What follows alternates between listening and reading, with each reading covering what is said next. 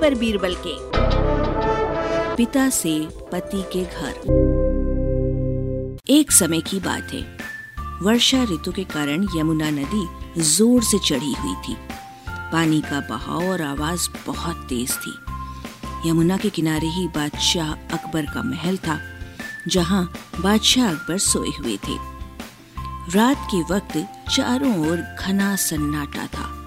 अचानक ही आधी रात में बादशाह की नींद खुल गई। बादशाह को काफ़ी कोशिश करने के बाद दोबारा नींद नहीं आ सकी।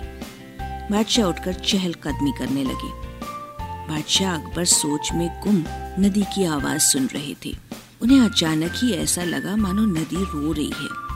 ये सोचकर वे दोबारा सोच में मग्न होकर खुद से कहने लगे कि ये नदी क्यों रो रही है? इसके बारे में वे जितना सोचते, उतना ही उलझते जाते। आखिर वे परेशान होकर बिस्तर पर लेट गए। अगले रोज बादशाह अकबर वक्त से पहले ही दरबार में जा पहुँचे। बादशाह ने दरबारियों से एक एक करके सभी से ये प्रश्न किया, नदी क्यों रोती है? किसी को भी इसका सही उत्तर नहीं सोच पाया। बादशाह को कुछ भी अच्छा नहीं लग रहा था।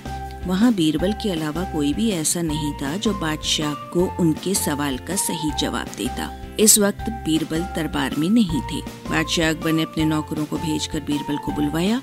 बादशाह ने बीरबल के आने पर उनसे भी यही प्रश्न किया। इस पर बीरबल ने कहा, हुजूर, इस सवाल का उत्तर तो मैं आपको तभी दे पाऊँगा जब मैं नदी का रोना अपने कानों से सुन लूँगा। बादशाह ने कहा, ठीक है, लेकिन उसके रोने की आवाज़ तो मैं तुम्हें रात में सुनवा सकूँगा। जब रात में सारा शहर सो गया तो बादशाह ने बीरबल को अपने महल की खिड़की के पास ले जाकर वो आवाज़ सुनवाई और इसका कारण पूछा। बीरबल समझ गए कि नदी की आवाज़ सुनकर ही बादशाह ने उसे नदी का रोना समझ लिया है। बीरबल ने विनम्रता पूर्वक जवाब दिया, जहाँ पना, नदी अपने पिता के घर यानी पहाड़ से विदा होकर अपने पति यानी समुद्र की ओर जा रही है, जिसकी जुदाई की वजह से रोती जा रही है। अपने पास पड़ोसियों की जुदाई का ख्याल करके ही वो रो रही है। बीरबल के उत्तर को सुनकर बादशाह अकबर बहुत खुश हुए। वाचक स्वर संज्ञा टंडन। अरबा की प्रस्तुति।